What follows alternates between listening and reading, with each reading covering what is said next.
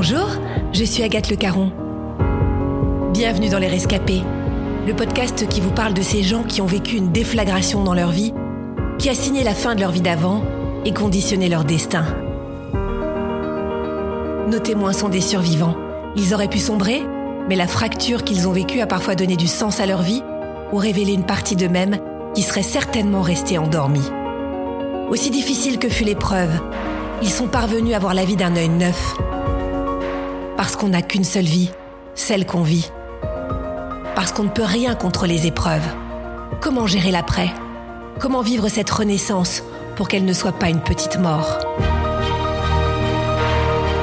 N'oubliez pas, la vie a toujours plus d'imagination que nous.